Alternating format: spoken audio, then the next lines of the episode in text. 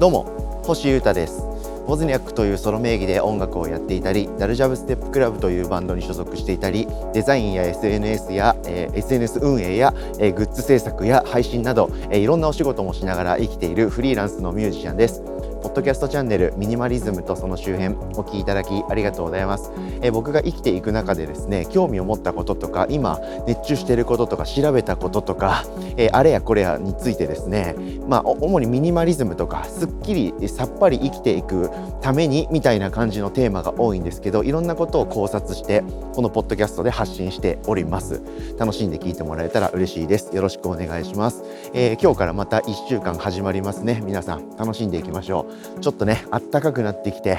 上がりますよね。でもこれ花粉症の人からしたら地獄の季節なんですか？どうなんでしょうか？楽しんでいきましょう。よろしくお願いします。えー、まずは音楽活動に関するお知らせをさせていただきます、えー、今週はですね、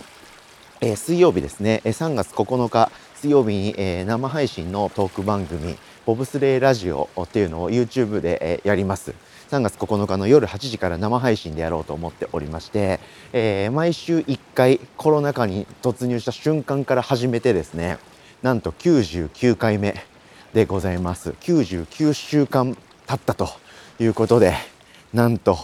2年ぐらい続いちゃってるわけですね。楽しい日にしましょう。ということでエレギュラーゲスト氏家くんとえー、飯スペシャルやろうと思っております。めちゃくちゃいろんなものを食うっていう回です。楽しいと思いますよ。ぜひ皆さんリアルタイムでご参加いただけたら嬉しいです。水曜夜は YouTube でご集合ください。お願いします。そしてですねその次の週には100回目が来るわけですけれどもこれはですね現場で、えー、まあ、公開収録というかあの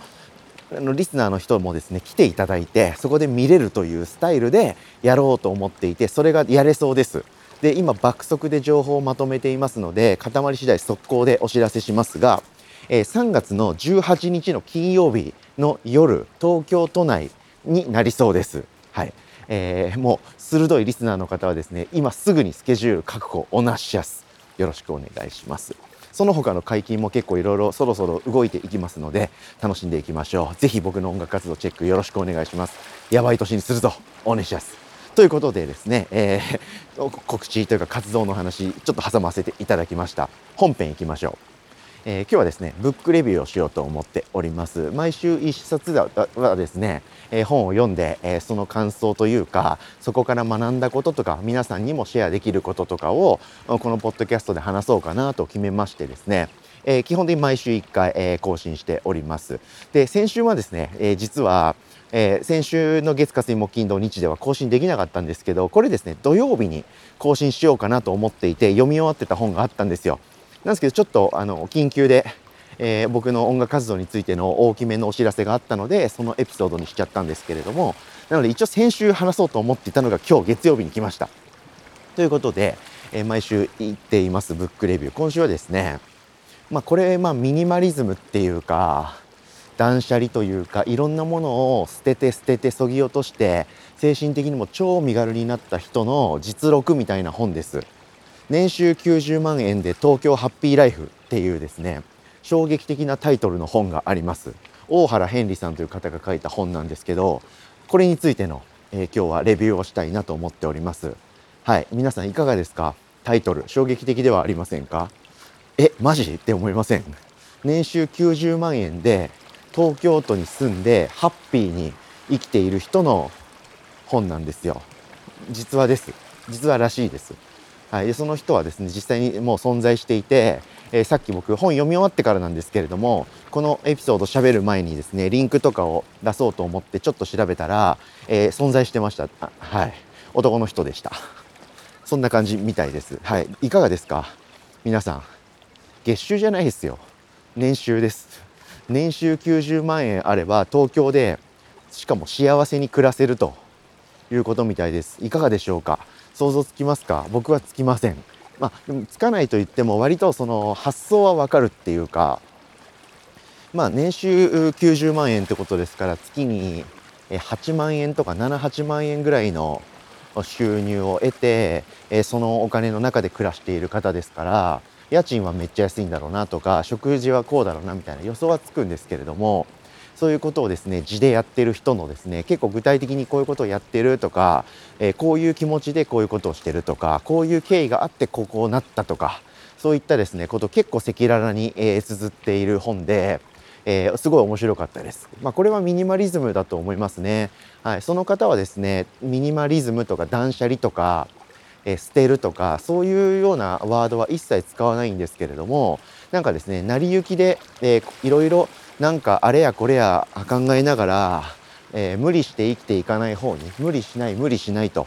はい、自分が人とあれこれ比べずにですねリラックスして、えー、生きていって流れるまま生きていったらこうなったと言ってるんですけれどもそういう人生もあるんだなということで、えー、面白い学びに満ちているそんな本を読みました。はい、でその方のですね結構暮らしぶりとか詳しく書いてあるんですけどざっくりですね僕がどんな人だってどんな流れなのかを今ざっくり話しますね。はいえ、この方ですね、え、そのミニマリズムに目覚めてるとか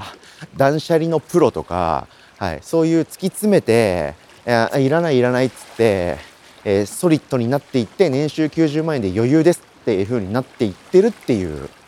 タイプの人ではないんですよねどうやら読んでみると。なんか勉強も全然できないしえバイトしても全然なんか、えいわゆる使えないバイトみたいな感じで全然みんなの仕事についていけないみたいな形でいわゆる集団や組織の中で全然活躍できないというか、はい、できないやつみたいな人だったんですって人なんですって。はい、で、えいわゆる就職することが素晴らしいだみたいなこととかあとは進学することが当たり前だみたいな価値観ってありますよね。まあ一般的に。まあ僕がどうかって話はちょっと置いといて、一般的にそういうのあるじゃないですか。いい会社に入ってバリバリ稼ぐとか、いい大学にを出てどうのこうのみたいな価値観って全然あるじゃないですか。そういうルート、ルートというかそういう路線からはにはですね、全然乗れないなと。はい、全然ついていけねえやってすっごい思ってた方なんですって。で、え、全然友達もいなくて、え、コンビニのバイトみたいななんか工場のバイトだっけななんかのバイトばっかりしててでふとですねある時、まあ、お金はあると。あんまりあれこれしないから。それをきっかけにですね貯金があるからえ一回世界旅行行ってみようかなと思って世界旅行行ったんですって。でそれをきっかけにですねなんか次は東京でも行ってみようかなみたいな感じで東京に行ってみたりしてなんか流れのままにふらふら生きてるうちにこうなっちゃったみたいな人みたいです。である時そのさっき言ったその競争社会じゃないですけどアッパーになっていくような世の中の構造というかノリスタンスタイルはちょっと自分には合ってないっていうかそういうことだけが人生じゃないんじゃないかなと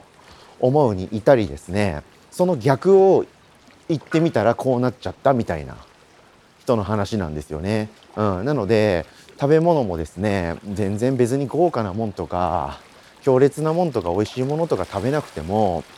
全然なんか近くの農家のところで売ってる野菜を買ってきたりとか玄米とかを食べたり納豆とか味噌汁とか飲んでれば全然これでいいやみたいな、はい、あとは時間の使い方？も散歩と読書とかして家でスコーンとか作ったりして日向ぼっことかしてたらそれでも僕は幸せみたいな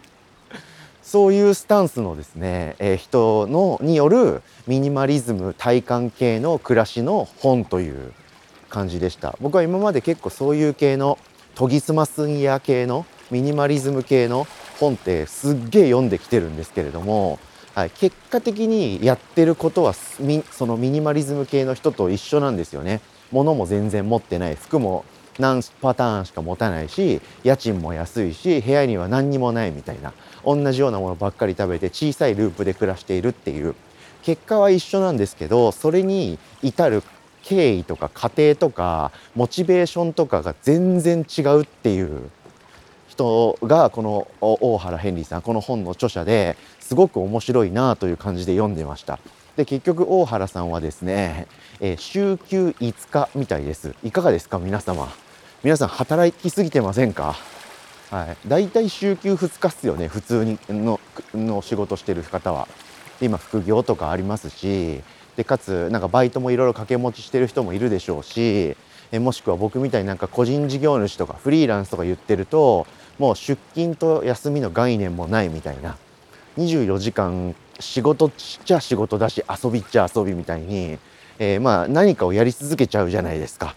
ででもこの大原さんという方はですね週に2回介護の仕事をやっていると。そして駅から、えー、徒歩25分ぐらいのところに住んでると。そして広くもない部屋に住んでると。そしてすごく幸せだという方の人生についての本を読みましてですね非常に刺激的でした。はい、皆様どうですか、まあ、僕自身もその人とあんまりあれこれ比べないとか、まあ、少ないものでなんか満足するというか、まあ、ミニマルな、え精神というかそういう気持ちで生きていきたいとは思いつつもやっぱりどうしてもやっぱ向上心があったりとか僕好奇心があったりえー、明るい人間だしアグレッシブな性格だったりするんでやっぱりどんどんどんどんなんかアッパーになっていっ行きたい気持ちがあるんですよね。でそういう行動もとるしアッパーな気持ちなんですけどなんかそういう人だけじゃないんだなみたいなのをですね、え、知ることができて非常になんか肩の力がめちゃくちゃ抜ける本でした。で具体的にどういうスタイルで生きてるみたいなことをよりはどういう気持ちで生きているかみたいなことにですね結構フォーカスを当てられて、え、書かれているのでちょっとなんか仕事でストレスが溜まってるとか人間関係でちょっと悩んでるとかなんだかな今の暮らしちょっとだるいなみたいなあなんかモヤモヤすること多いなみたいなことを感じている人であればあるほどこの本読むとめちゃくちゃなんか肯定されてる感じがして面白いと思います。はい、ということでですね、えー、今回はですね、まあ、ミニマリズムとその周辺っていうタイトルに、えー、一番近いですね本を皆さんに紹介できてるかもしれません。はい、あれやこれや持っていってどんどん豊かになろうという方向ベクトルじゃ全然ないんですけれどもそれでも幸せに暮らしている人がいると、はい、その実力ということで、年収90万円で東京ハッピーライフを送っている人についての本を読んでみまして結構面白かったのでこれを皆様に紹介してみました。興味があったら読んでみてはいかがでしょうか。概要欄にリンク等々貼っておきます。ということでですね、え今週のブックレビューはこんな感じでお届けしました。引き続きよろしくお願いします。ということで今日もお聴きいただきありがとうございました。以上ミニマリズムとその周辺星歌がお届けしました。それでは今日も皆様元気にいってらっしゃい。バイバーイ。